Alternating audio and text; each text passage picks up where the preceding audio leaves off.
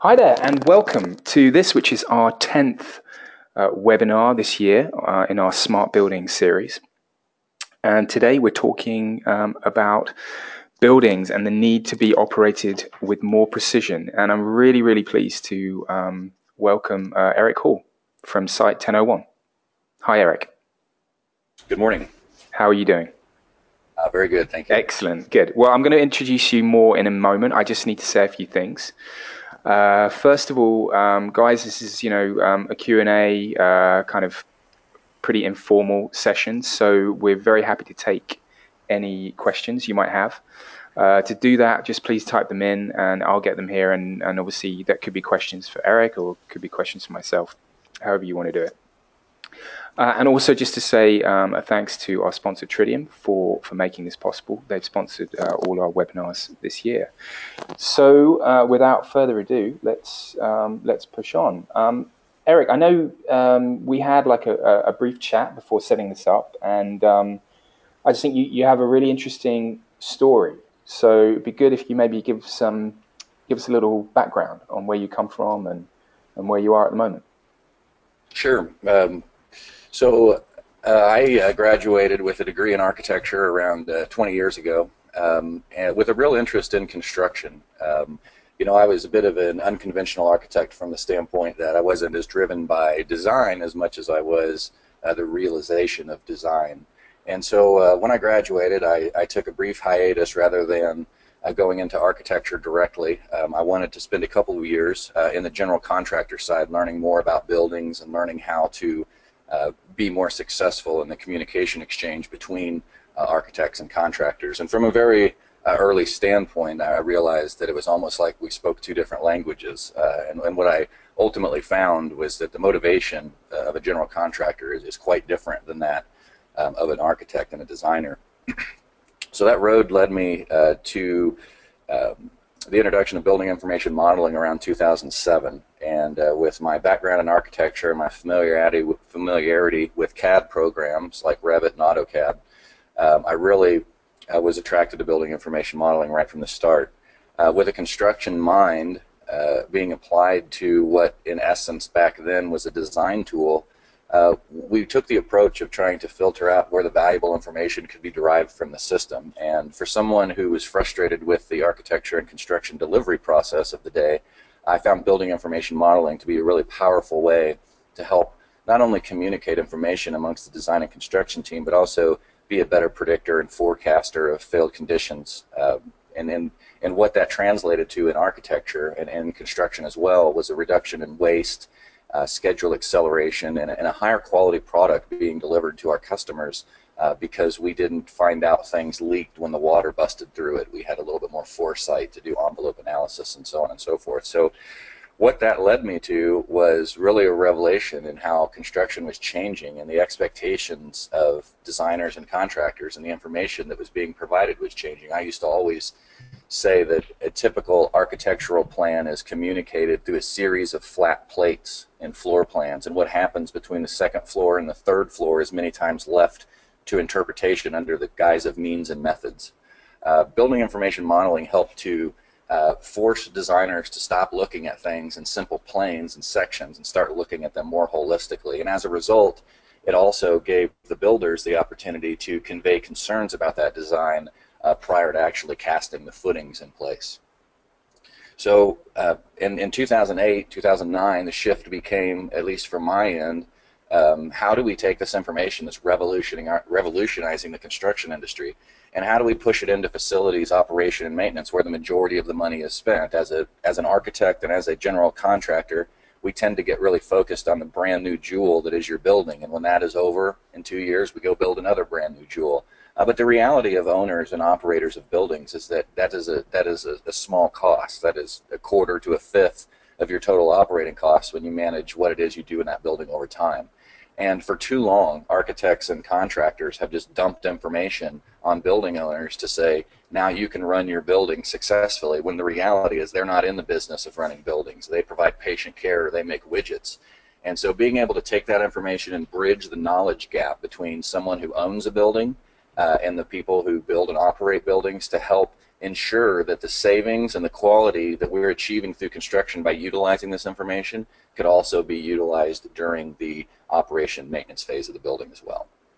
Right, and that and that's what you're working on at the moment, right?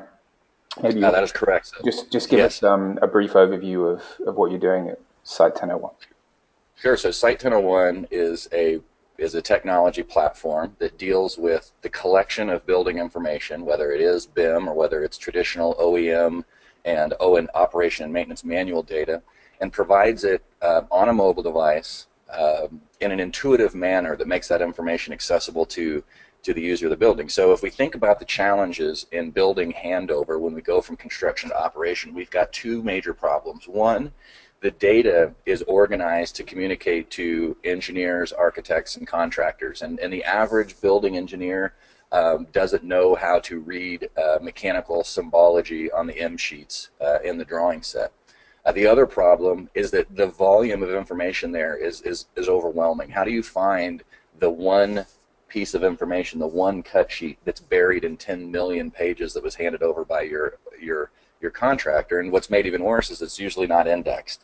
So if we could take that information, organize it so that it could be delivered at the point of service, uh, and then also make that information's organization intuitive so that uh, any person would be able to understand how to access it quickly and leverage that information. And when we first built the product and we rolled it out into the marketplace, uh, we found that on average we doubled the effective coverage area of any of the technicians, whether we were talking about a healthcare environment, a mission critical center like a data center, or whether we were talking about corporate offices. The ability to cut out the, the boots on the ground um, trips back and forth to the maintenance shop, in addition to being able to have troubleshooting information like work order histories and OEM data on your device at your point of service, has really changed the dynamic of what's expected. Managers who manage their buildings can make decisions in real time instead of having to aggregate a paper work order system that could be 30 to 100 days out of date depending on your data entry reconciliation. And in addition, we're also giving the folks in the field uh, the ability to do their job better. As I think back to being a union carpenter with a degree in architecture, all I ever wanted was the best information to build the building. And and as we know, uh, you know, based on the, the level of detail of the design, that can be difficult. But what any builder wants is the information to build it the right way um, and to deliver the design intent of the architect. And more information allows us to do that. And as builders, um, I said we had some really uh, effective change 30% reduction in waste, 70% reduction in schedule. And when you think about the fact that we're building and we're interacting with a portion of the building that's only 20%, those same principles, when applied over operation and maintenance, can have a tremendous return on investment. Hmm. And, and you guys recently closed a funding round. That, uh, right? that is correct. We, we began development in 2000, late 2010, where we began our application for our patent. Um, we received the patent uh, approximately a year and a half ago, which triggered us for a Series A uh, fund round, fundraising round, which uh, demand was very high for that. We actually uh, had to turn away some investors uh, to the point that we're we're considering another round at this point. But uh, the demand in the marketplace, when you look at smart cities, the transformation of the computerized maintenance management platforms, mm-hmm. um, the timing is really really uh, good from the standpoint that if I think back to trying to get clients to use building information modeling in 2008, it was a struggle. It was a struggle to try and get people to understand why they should spend that money. Um, but today, folks have, have been able to see the benefit of that that uh, technology and that information. And, and what we want to do is we want to take it one step beyond using the information to build a quality building, and we want to use that information to allow you to operate a high quality building as well. Hmm. Yeah, I mean, I mean, we'll certainly want to get into the weeds of that um, it, it, during this talk because I think there's uh, that's that's really interesting. How do how do we can go from not just from outcomes but to output, and I've I've heard people say that before. So you know, traditionally, I guess maybe you you sort of echo this sentiment that buildings have been built with just output in mind, building more buildings, getting them out, rather than what the outcomes need to be. How can we build buildings yeah. better? How can we make hospitals have better patient outcomes? How can we make schools give better education to children? Yeah, if I could go back uh, and we go back to 2008, and when I had this idea of how we could use building information modeling information to reduce operating costs, uh, it was it was very interesting from the standpoint of we were we were changing kind of you know starting at the end and working backwards. So if if we think about how we utilize building information on a project, we start with a BIM implementation plan. And the BIM implementation plan is meant to be forward looking so that everybody understands what tools we're going to use and what we want to get out of the system. But the fallacy of every BIM implementation plan is it stops considering its value at the end of construction. And in my opinion, its value has only just begun. And if we can get owners to understand how we can reduce their operating costs significantly because they chose to use building information modeling during the design and construction process, then selfishly that provides more revenue to me as the building information modeling director to study more things and be more efficient. Uh, we were able to illustrate um, that for every dollar we spent on building information modeling, we could have a return on investment of $12 during the construction process. If we can get our owners to think about utilizing building information modeling not to make sure that everything fits together, but using it to make sure that the information conveyed to the construction team is conveyed as well to the operations team in a, in a meaningful way. We really took it on it and tipped it on its ear. And when we when we start thinking about our BIM implementation plan, it has very little to do with construction. That that's pretty much self-defined. Clash detection, envelope analysis. We're gonna we're gonna aggregate that. We're gonna do it.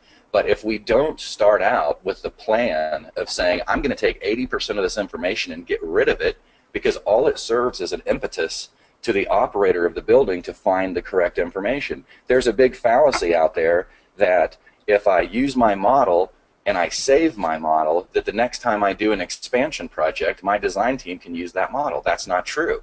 There's no liability tied to that model. No designer out there is going to take somebody else's model, which has no liability associated with it, and then blindly make their design decisions off of it. What's going to happen is they're going to go do a new as-built set, they're going to do new conditions, and they're going to design based on that.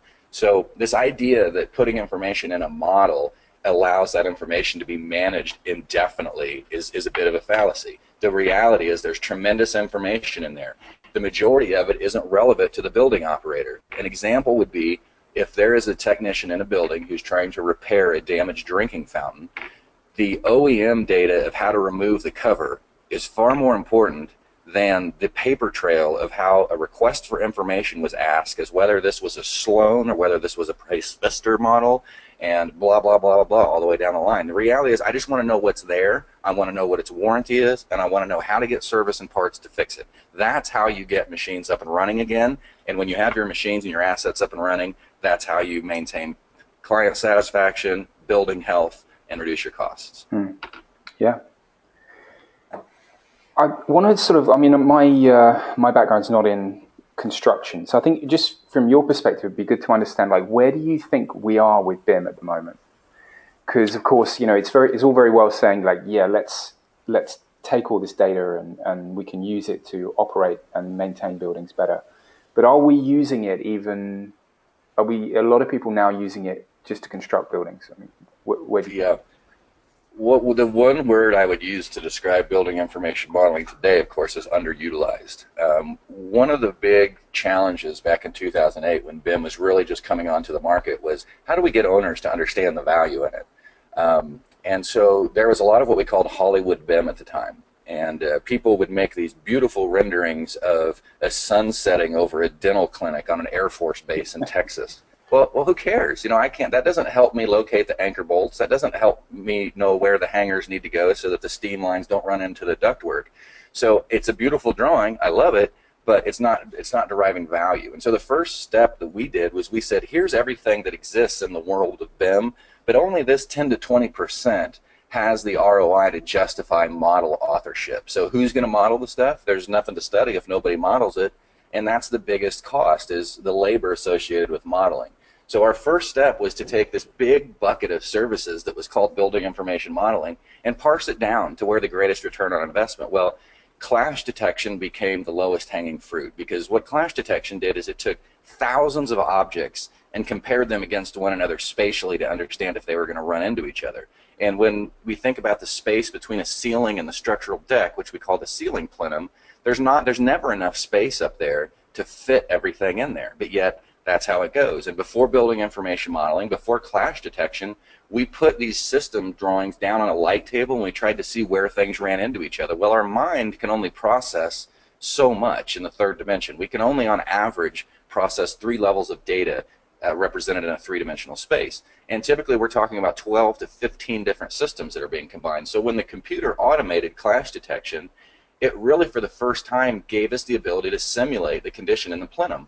And so we took the stance of everything has to be modeled that you care where it goes. If you're going to run flexible Romex cabling, it really doesn't matter. We'll just drape that in where it goes. But if you need to run an 8-inch steam line that can't set up and down to move around systems based on performance, well, then your route needs to be guaranteed. And so the major focus was said, hey, forget all this rendering and sunsets and birds and butterflies. Let's focus on MEP coordination where we can guarantee the folks route. And and the, the, the story I love to tell is when we first did this, um, we were experimenting on our own building. We were building a new corporate headquarters. It was a $55 million project in an urban center. And we had already awarded the, the subcontractors their contracts. And at that point, we went to them and said, hey, you're going to do this job in BIM, which meant that I had to pay a change order. On average, I had to pay $30,000 per trade in order for them to model the content in 3D. Well, we were very careful in how we asked them to model. We wanted to make sure that we weren't asking them to model in an author, authoring program that caused them to have to remodel in order to fabricate the parts because their job is to say, here's what I'm going to put in the building, here are the dimensions of it, and then they want to shoot that over to a CAD CAM system where it starts bending out ductwork and cutting pipes.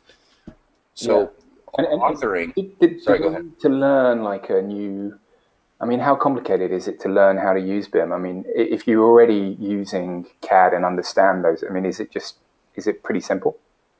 Uh, there's there's a saying: if you like AutoCAD, you'll hate Revit. Um, I personally uh, don't feel that way, but if you take a, a, a, a, let's say a metal a sheet sheet metal contractor who's putting in ductwork, mm. if you were to tell them to model in Revit that means they would have to make a Revit model, and then they would have to go make a model that would be intelligent enough to. That means they would have to double up the effort. But if yeah. we could go to them and say, model in your original software, and we'll use Navisworks as a navigator, as, as an aggregator instead of Revit, well, then at that point, we started to see that they could receive the benefits of reduced labor costs, reduced waste, and, and improved quality of the building they were building. And in a few short years, it went from the guy who had the biggest foreman who could beat everybody else up, he got priority routing to the guy that had the system that made the most uh, most sense for the building uh, to have it in a particular position. So that's one little example. And so building information modeling is growing out, but what building information modeling, the problem with building information modeling was initially it was kind of geared to the wrong to the wrong person. I'll agree that Revit is really built to output construction documents. It's meant to get designers to think of their buildings holistically. Oh, and by the way, we'll just output the plan section and elevation as, as an afterthought. Um, but the reality is BIM is expensive, and there's not a lot of money in the design aspect of a project. The, the money is in the construction and the materials and the pass-through of all those costs. And if we can get it in that bucket, then that was where the contractors started to have more success with using building information modeling. But it had to have a payout. It had to have a payout before you could get anybody to come online. And the payout initially began with clash detection and how it could reduce installation costs on MEP systems. Today, we're seeing uh, prototyping of facilities, uh, say a retail environment. We're going to build a, a really highly detailed LOD 500 model, and then we're going to prototype that across the country we're going to take lessons learned and we're going to substitute that information within the model and let it serve as a, as a master data set. Those things are all having uh, really huge impacts, but the problem is the sophistication of the data set is fast outpacing uh, the engineer that could consume it in the in the bottom level of a building, and that's where we come in. Everybody, you know, you build all these BIM tools and you build all this high tech stuff, and you want to deliver it to architects and engineers and people with MBAs that are thinking about how technology can affect. Well, if you're not delivering it to the 55 year old guy in the basement who probably has a high school education, then is it really is it really affecting change? Um, turning over 100 sets of plans and 53 ring binders just to be stored in a vault in the basement, is that really helping anybody do their job any better? So it's really, it, we want to empower the folks that actually turn the wrenches by being able to get access to information that traditionally has been thought of as something that provides no value to them or has been too cumbersome to even access. Right, and I think you just you you put, got out there some really interesting points, which I kind of want you to elaborate on. So, in, in my sense, and, and I don't know, I might have this wrong, but like where it seems where we are at the moment is, you know, we construct this building, we have this fantastic BIM model, uh, and then you said it kind of either gets put into, like you said, these three binders, and no one ever looks at it again. Um, is that where we are at the moment? And if it is, like, how can we create this kind of model which lives on past, you know, the handover phase? Um, yeah. So there's a, few challenges there. So if we want to talk about the model themselves, one of the things when we set up new projects and we craft BIM implementation plans is one of the things we deal with extensively is version control. We set up this is going to be the version because in a two to three year construction process, you're going to have new software versions that come out. And if you started designing in uh, Revit 2016 and we're at 2018 by the time we get through, we're going to have some serious compatibility issues. So versioning is tough to manage over the construction cycle of buildings. It's nearly impossible to manage over the life cycle of a building. So instead of going two or three years, now I got to do version control over 20 to 40 years. That becomes very difficult. Mm-hmm. Secondly, the, the folks that use that software, Revit, the, the, the BIM specialists, as we call them, they are very difficult to find. We don't have uh, programs in academia today that prepare folks for how to use BIM in the way that we're looking to use it. So in essence, you've got to bring these folks off the street and you've got to train them up on how you're doing it. That presents a real. That's fine if you're a construction company with 3,000 employees and 300 projects going on all the time that you can bounce them to. But if you're a client, how are you ever expected to hire somebody that probably doesn't know what you do, but knows how to run this particular software? It's it's this whole idea of we've got to get the information out of the tools that we used as contractors and designers. So a great example of that is historically you hire an architect, they provide AutoCAD drawings of your building, but, but you never own those. They own those AutoCAD drawings. You get prints of them that are your building, but the architect owns that design, that sentiment. And, and from a from a self-preservation standpoint, the more we can keep that information within that digital file, the more the designer controls that file. Well, we've got a bit of the same problem going on here is that we we populate this model with all this great information, um, but then we try and keep it in the model, and that makes it very restrictive and makes it hard for people to do. What we want to do is we want to go get that information out of the model and put it in a web browser on your mobile device. And through that process, we're leaving behind about 80% of the minutia that serves only as interference to keep you from getting to the information that you actually want. Yeah. Right. I so mean, the, the purists at Autodesk would would hate to say that you know the, the Revit model isn't the end all be all, but when you think about the liability limitations on it, no architect in their right mind would blindly take someone's model and just start building off of it.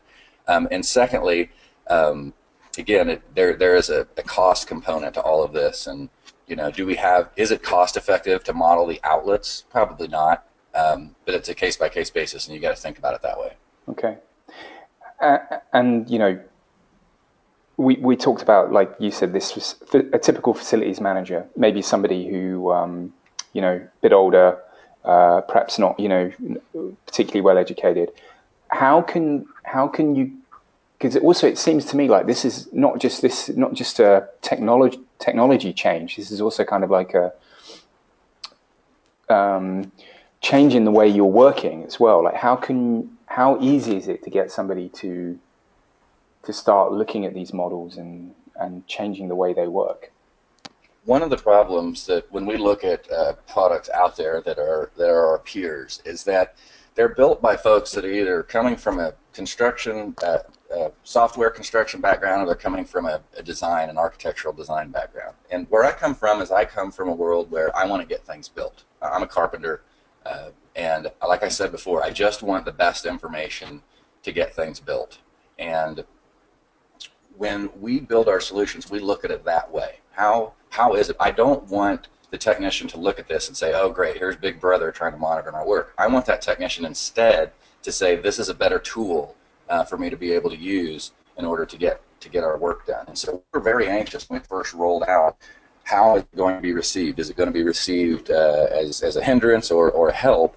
And, and we were very surprised. It was immediately received as a way to do their job better. And the, the analogy I give is that I did a brake job on my car a few months ago, and I just went to YouTube and I typed in the year and make of my car, and I watched a, a 20 minute video and then proceeded to do a seven minute brake change. And it's the difference between doing something with the instructions and not having the instructions. And today we live in a world where we consume information. There's there's no expectation of limitation of knowledge. You say, "Oh, I don't know anything about architecture because I'm not an architect." Well, Google it, and you and you can find it out. Mm. Um, I just a couple weeks ago I received a 3D printer, and I opened it up, multiple thousands of dollars. I opened up not one lick of literature in there on user manual. Now it didn't even tell me to go to a website. It told me to go download an app, and I was so upset. I was like, you know, this is a marketing ploy. Why can't you just stick some instructions in here on how to put the thing together? I got to go download your app and blah blah blah. Well, the reality was the app.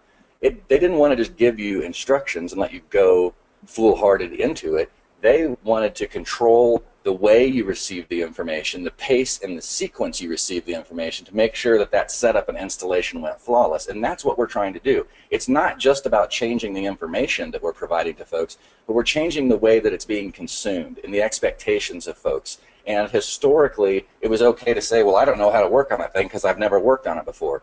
Today, we want to be able to give uh, OEM links let that person do some research on that asset and let them become an expert because the information is there. Our goal is how do we convey it to someone in a meaningful, intuitive way. Hmm. Yeah, absolutely. And that's obviously what you're trying to do with, with your solution. Correct, and we're like I said, we're you know the information that's there. It's the information's always there. The information has always been there. But if you can take that information and you can say, here's some very basic information about how you take this apart. Here's how often you need to work on it to make sure that its consumption is optimized. Yeah. Um, here's the warranty information. Here's some safety procedures you need to follow. That, that's really powerful information uh, to allow folks to be more successful. And the only thing that we're doing is we're getting away from that arrogant stance that architects and builders take of, well, I give you all this stuff, but you really wouldn't know what to do with it. Uh, to listen, if I don't give it to you, then it's borderline criminal uh, for me to expect that you're going to operate your building successfully in the dark. Hmm.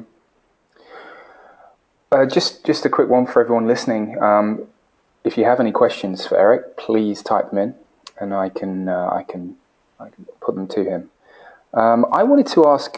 I mean, we talked about facilities managers. I mean, what other information? I mean, is is there a lot of useful information as well for like further up the uh, let's say the, the, the chain of command? You know, people yeah, who yeah, are so at the at the kind of level of you know the C-suite level? Yeah, that's a, that's a great question. So if we talk about kind of the evolution, the layering of what we're doing here, first and foremost, we want to get the person who's turning the wrench to get that asset back working again, deliver hot water, deliver cold air, whatever it is.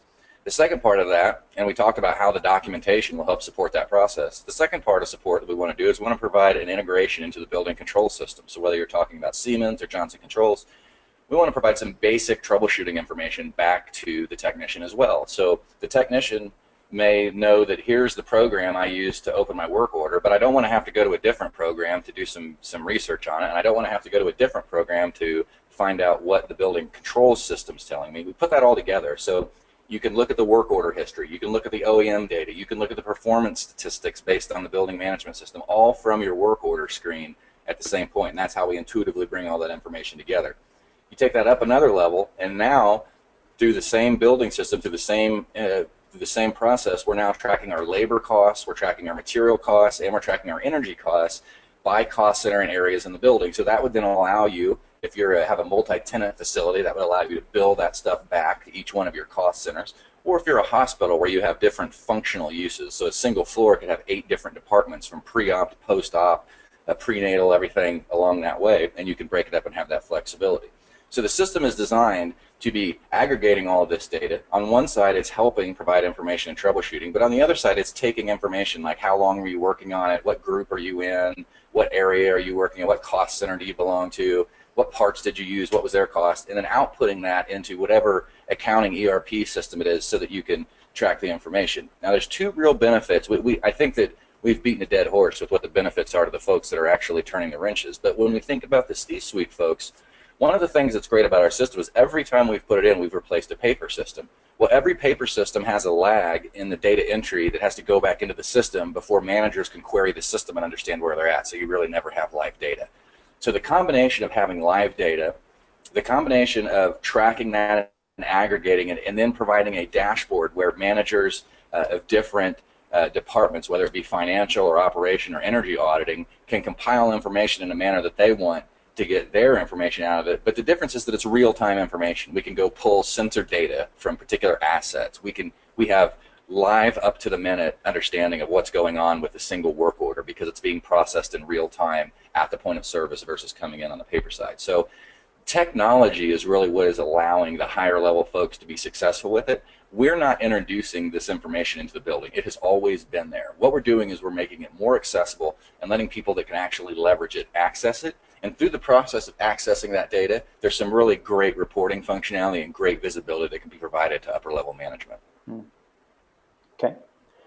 Just wanted to change the subject a little bit. I mean, we when we talked as well before this, um, you know, you, you mentioned something about about how we as the industry can start to think about buildings differently, uh, and you actually said that you thought that um, we should start thinking them as being alive in a sense. Can you yeah, uh, can we perhaps sort of go into that a little bit more? Yeah, that's a uh, so I did a, a, brief hiatus in my career where I went to work for a heavy civil contractor that did highways and and and stuff like that. And one of the most interesting things I learned that if you build a brand new highway and don't put traffic on it, it'll still disintegrate in under a year. And I thought that's the strangest thing I've ever heard. But yeah. think about the freeze thaw cycle and how vegetation starts growing in the cracks, and that roads are designed to be loaded in compression only, when you take the load of the car off of there and you let it sit and it's it's subjected to forces which puts the, put the concrete in tension, which it was never designed to do, thus no reinforcing, and it just blows itself apart. And I think about the same thing when I think about buildings. If we build a $50 million building and we run it for 10 years, and then we move out of it, there is, I don't know what's worse, the cost of keeping an empty building going or how fast a building will disintegrate if you don't take care of it. So if you let moisture infiltration, if you're allowing condensation to take place, the growing of mold, structural failures, water infiltration, that building is just dying. It is dying in a way that physical that we don't think of in physical structures. And a properly operating building, it sweats, it breathes, it eats, uh, it produces waste, uh, it gets hot, it gets cold, um, anybody who runs a building knows that it's not an on-off switch. It's a number of dials that need to be turned and balanced to get a harmony going between everything that goes in the building. Hmm. And when you think about everything that it takes to do that and how much we take for granted when we sit in a large building and air starts to come out of our diffuser to keep us cool, there's there's 18 different assets that are working in conjunction together to deliver that. But that's kind of lost, you know, in the shuffle of what's going on there.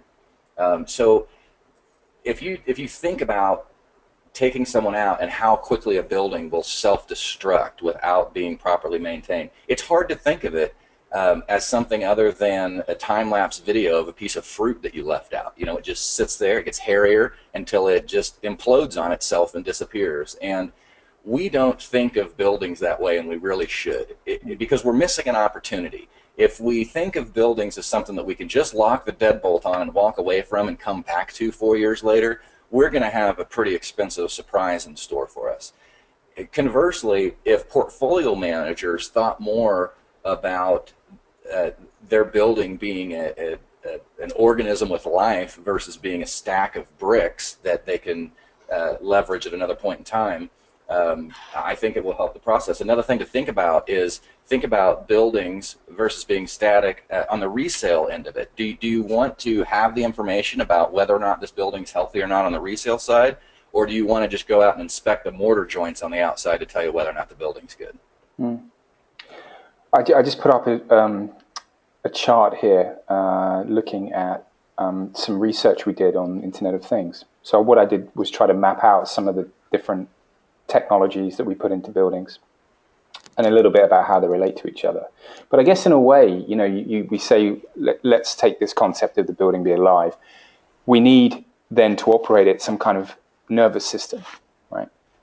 And I, I, guess that's what I'm thinking of, you know, when we talk about the building Internet of Things is, is you know, there's things that are conspiring together now, like cheaper sensors, um, yeah. cloud technology, the ability to be able to process large amounts of data cheaply. Yeah. Right, we can. Really, if, I could, if I could elaborate on that point, in, in sure. our world, when we first did our building integrations, you know, we're fo- focused primarily with Honeywell, Johnson Controls, and Siemens, and when we would have a client who had a building of some age, say 10 or 20 years old, and they said, you know, I want to add some sensors because I don't have the granularity in my sensor data to really be able to operate the building that I want the way I want to. Hmm. Uh, when they go to their existing controllers, that's extremely expensive. You got to run low voltage, you got to run data, you got to integrate these sensors into the physical. And, and we found that on average, to go to a building that's 20 years old, it costs us around $10,000 per sensor to add additional sensors. Well, with the development of IoT devices, uh, there is a proliferation on the marketplace now of specialized low-cost sensors. And one of the one of the products that, that we found is a company out of Israel called Panoramic Power, and they make a wireless, self-powered conductive transducer that clips onto wires within a panel. So in essence, you could open a panel and, and snap these sensors onto each circuit, and you could have circuit level monitoring for under $100 per sensor. Now, that's the first step. So now we have the ability to get information at the level of detail we want. Now, what are we going to do with it? Well, one of the other great things that Panoramic Power does is based on your electrical cycling, and things like compressors, they can do predictive maintenance based on short cycling and other performance variations that can be read through changes in voltage. And when you think about how the power of that system, we, we installed it in a building that was five years old, so it was considered a new building. We installed it, and within three months, we'd reduced energy consumption by 15% by monitoring off-hour lighting utilization and other things that were supposed to be monitored by Siemens smart panel systems, uh, but based on configuration and commissioning, didn't actually get turned on correctly. That, I believe, is the future of buildings. More information being produced, information that's cheap to gather but needs to be aggregated somewhere. And then once it's aggregated somewhere, it needs to then be dispatched out to an action item, i.e., a work order. And where where where we live is we live in the world that's aggregating all that data from all those sources to trigger the creation of the work order, and then supplementing that work order with the op, the uh, original equipment manufacturer data to help aid in troubleshooting and getting that asset up and running sooner. Yeah, absolutely. Um, I guess one one thing, I, I, it's about circle back to BIM a little bit here how does then the model of the building tie into this? So if we're if we're collecting, you know, we're, we're using cheap sensors to collect a lot of this data, um, really useful stuff. Um, can we feed that back into the model? Uh, well, if we're going to use the the example of sensors, I've never seen a model that had anything to do with the sensor information being contained within it. You'll have the key assets for uh, things like clearance, code compliance, and things like that. But in the same way we wouldn't model a light switch, controls are typically not integrated within the model. Now the question becomes, should they be? Should the model be the repository of all this information? Right. And a lot of people out there would say yes, but I would say no for some of the reasons that I said before. You're going to run into a versioning issue. Uh, Autodesk produces a new version of that software every year, and within three years, your, your stuff's not compatible anymore. So that entire effort of putting things in could be lost. Um, another point uh, that I like to bring up is uh, I gave a presentation at the University of Washington in Seattle, and there uh, I co-presented with the director of construction and architecture uh, for the university, and they said that because they were a university, they had access to over 100 BIM specialists at any point in time. And even with that level of resource allocation, they could never keep up with keeping the model up to date. And the question she asked the group was, do any of you have access to 100 BIM specialists? The answer is no, and we can't even do it with this. So I personally believe that all of the information that is put into the model during the construction design process needs to be extracted out into a neutral holding spot where it can be leveraged later, uh, but not in the form of the model. Because as I said before, you can't go to an architect that didn't design your building and hand them the model from five years before and expect them to go uh, design your expansion project based on those dimensions. There would be some verification that took place. Okay. Um, so really, we see our system as kind of being a, an integrated aggregator where different versions of data can come in. Um, our tool looks at the changes. Has this room been added? Has this room been deleted? And aggregates that together. So there are different versions of, or different iterations of publication that you can take from the model and put into the system. But to leave it in the model um, in my opinion, is worse than putting it in the vault in the break room. It very much limits access to the information to those that have access to the very expensive software and have to know how to run it. Yeah. Yeah, that's um, super interesting. But um, if we sort of look at this now in going forward, let's say five, ten years, what what does the future of facilities management look like to you? How are we going to be operating buildings, commercial buildings? Well, you know, I'm I'm of the belief that that what we're talking about here is a given. That folks are going to say, "Hey, I want more information. I want better information, and I'm going to expect my folks to operate the building with this level." So I think I'm hoping that what we're doing as far as trying to introduce this level of information availability is the norm. But one of the things that I see as being the next step is getting manufacturers involved in the design detailing process. And what I mean by that is uh, we worked on a pilot project with Johnson Controls in York, a, a, large manufacturer of chillers here in the U.S. And what we were doing is we were saying, listen, if if you could, if as the OEM, if you could provide us with information in embedded within your model that would really help us during the construction process. And they went too far. They said, oh, that's great, here you go. And they give us an inventor file that they can make the thing off of that has every thread on every bolt modeled in it. And the one chiller that goes in the basement, the model size was 10 times the size of the entire building, right? So there has to be some middle ground in you can't just give me everything you need to build it, but I need some additional information. That's where kind of the parsing of information comes. So one of the things that I see in the future is that currently when I put a $2 million chiller in your building, I, I attach a spec sheet, which is kind of your, your owner's manual. But where I see us going is where instead I'm going to provide you with a URL. And that URL is going to be linked to a document page that's managed by the manufacturer, which allows for that data to be updated as changes take place. It allows for equipment substitutions and recommended procedures for maintenance that can be updated over time. You can never go back and update that those 12 pages of hard copy that you gave your owner 12 years ago. But what we're trying to build is when you go into the system and you, you access your asset like you do today and you get all this great information about that, we want to go out to the web and start to query more information about that. Start to go in and ask other people that have used that chiller before, have you had this problem? And build more of an ecosystem where there's some back back of house communication that's going on to help increase the amount of information that you're exposed to. Going to go back to the YouTube video about how to change the brakes. Um, everybody who works on a chiller just wants the information on how to fix the thing. If we can get them to that information faster, the benefits are going to be ridiculous. No, it's really interesting. So, in a sense, like uh, product reviews, or, pe- or at least people that have already installed it, telling you how maybe you can troubleshoot certain problems or yeah, I mean, I think that just to give another analogy on it, it's the difference between you going out and sitting in your car and opening the owner's manual and reading it from cover to cover and gleaning that information versus going online and talking to everybody who's ever owned that car before and what information you could get from them. Videos on how to do things, mm-hmm. safety information, recall information. We're trying to turn your owner's manual into the internet, basically. Yeah. Yeah.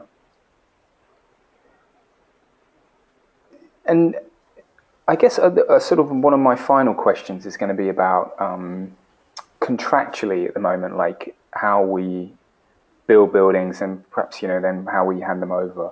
Um, not so much about you know the, the general contractor, the bricks and mortar, but but but you know actually as the diagram shows, you know the different systems that go into buildings. Our, our sense and some of the research I've done is that it's still quite fragmented. You know, there are certain, obviously, there are certain companies have certain skills and they install one bit of equipment, let's say the um, building management system. Then somebody else does the access control system. Somebody else might do some kind of video surveillance installation, etc., etc. But you, do you think that that is going to change? Um, do you think there is, um, how much value do you see in the integration of, of these different kind of systems? Yeah, so that problem you described is because we think of buildings as being built. We don't think of them as being operated. Mm. So uh, my emergency lighting subcontractor is different than my security subcontractor. Those two things should talk to each other. Yeah, but that's not my concern as a contractor. What's my concern is that each person's getting their scope of work done. Okay, so as a contractor, that fragmented thing works fine. I write you a check, I write you a check, we go eat steak. The, the reality, though, is if we think instead, we should not be thinking about this as a contractor, we should be thinking about it as a building operator, then somebody needs to come in to the construction process and say, we're going to aggregate all this information together. And that doesn't exist today. And so one of the things that we're working on is to be more involved in the construction process uh, earlier on. Uh, we help general contractors provide information on how building information modeling should be constructed, what level of detail should be there, what should be added, what shouldn't be added. Mm. That's how you avoid getting a $100,000 change order from your plumber on doing building information modeling. And that therein lies the other side of it. You know, you're thinking about building information modeling as a construction solution, not as a facility solution. So again, all of a sudden you start building the building, you're asking for all this great information, and everybody feels like you're moving their cheese and the rules are changing in the middle of the game, and then getting something meaningful at the end is is nearly impossible. But if we were instead to say, listen, you know, you're going to get paid and you're going to put all your work in. Those things are givens. Now we're going to start thinking about how does your information exchange with the entire building itself. No one's really doing that right now because the designers and the contractors are thinking about how they get off this job and get on to the next job. And that's where I think the key lies. Is it's simply about producing documentation as either the general contractor or the architect, whoever's leading that effort, to say we're going to make considerations about how we're going to collect data for operations over time because the money they can save there is 10 times more than any savings you could possibly derive from the construction process. But that kind of takes a shot at the ego a little bit too, you know. The work you're doing isn't the most important thing in the world. So that's the message that we're trying to get out there is, you know, we couldn't be here if we didn't have a specialist in emergency lighting control. Otherwise, it'd be too expensive. However, um, the fact that you all get to operate in your own ecosystem is because the GC and the architect are not taking the reins to say we want something better than this for our client at the end of the day, and that's what we're working for. We're not working here to build a building. We're working here to deliver a facility, a living, breathing facility to a client that's going to spend the next 50 years operating out of that building. Right. Yeah, and this kind of came up in the discussion that we had. Um, sorry, the, another webinar we did earlier in the year, and um, it's sort of they were saying about how we can try and get technology earlier into the design phase. So as as you kind of said, you know, when when you're really sort of baking it into the design of the building, um, what's your thought on that? Do you think that would help, like, to give a better outcome? Yeah, but again, we're always going to have to go back to you can't get anybody to do anything that doesn't add value to them. So uh, let me give an example here. So, and initially the architect is going to create the model. And the architect says, I want there to be 12 two by two fluorescent light fixtures in this room. Um, where do they go? Well, you know, I don't care. Uh, you're going to put them in the grid. Wherever the grid goes, you're going to get them centered up. And so that information isn't conveyed. And the architect has to ask them a question. Is spending eight hours of modeling time going to derive value to me for that? And, and in a design world, there's very few things that get to that point. What does the roof look like? How does the structure interact? Can we get ductwork through there? But a lot of the detail falls down the line because you got to ask yourself, is it worth modeling? So then you go to the general contractor, and you go to the general contractor and you say, general contractor, is it worth it for you to model that and understand that stuff so that you avoid all the and so the general contractor says, well, not really, because I'm paying that electrician to do that work, regardless of how difficult it is for him to do it. And if he does it better, he's just making more money. I'm not making more money. So why should I model this stuff? And then you go all the way down to the electrician. And the electrician's like, well, I need to model it so that I can make it. Outside of that, I'm not creating content for facility management, so I'm not modeling. So then where does it get, where does it come in? So one of the real challenges in building information modeling is where is the value. And if we think of it only as designers and contractors, then there's there's not a lot of value to extract it from. But if we think of it instead over the life of the building, then there's more of an opportunity. And where I'd like to see, what I think needs to happen is we need owners to understand that there needs to be a line item in construction to cover this this idea. One, we're going to have a plan about the kind of information we're going to put together, mm-hmm. and two, we're going to put this information together and deliver it in a tool that makes it successful. And we can illustrate to you that by doing that, we'll reduce your operating cost by 17%, which, by the way, will totally repay your construction cost in only under 20 years. That's what we need. But is is if we keep going back and asking the architect to find value in operations. They don't find value in operations. They don't get paid for that. They get paid to build new things and tear down old things. Mm. So what we're why we're so what our biggest challenge is, I would say, is trying to get folks to understand the value of the backside of this information. And we've got two major problems. One, the ego of the builder and the architect says, well, the new stuff's the greatest stuff. And we've got the client who, uh, unfortunately, is ignorant to how building goes on and, and can't make the best decisions there. So, well, right. You know, when not you, their job, is it? They, they, they just want not their working. That's their business is something else. That's correct. That's correct. And, and so many times we're just hey, how much did it cost to run the building? It cost a million dollars. Well, that's overhead. That's just a million more dollars we can't make. Instead of saying, how do we get that down to $400,000? Because that's not your wheelhouse. That's not your level of expertise in how you maximize savings within building operation. What we're really trying to do is help people with that because as long as there are widgets in the world, we're going to build buildings to make them and store them. And as long as we're going to do that, we should start getting some intelligence in here. When we talk about energy savings, we talk about environmental controls for waste control we've got to do something now. And, and one of the things that I see is great from 2008 when I first started preaching this philosophy, people thought I was crazy, and especially more on the East Coast than the West Coast. And then over time, we've seen a proliferation in technology. We've seen uh, a, a, gradual uh, reduction in the age of folks that are doing this job. And as a result, I think that we're at a very opportune time for a convergence of what's expected in savings and, and operations and what we can deliver to folks. But we have to think outside of the box and not just deliver the same construction information to facilities operators. Yeah, yeah, that's great. I think that's a great summary as well. Probably a good place to um, to finish. I think. Um, if Eric, if they want more information about you know what we've been talking about, um, where can they where can they get that from? Uh, yeah, you can visit our website at www.site1001.com. Um, we have uh, links to uh, our product information there, our philosophy, who some of our partners on, who we're working with. Uh, we're, we're partnering with a, a, lot of smart cities initiatives around the country to try and take the information contained within the building and help input that into the smart city grid. Um, so there's a lot of information. There. There's also some contact information if you have any questions or you'd like to get some more information on the work that we're doing. Uh, you can find it all there on the website.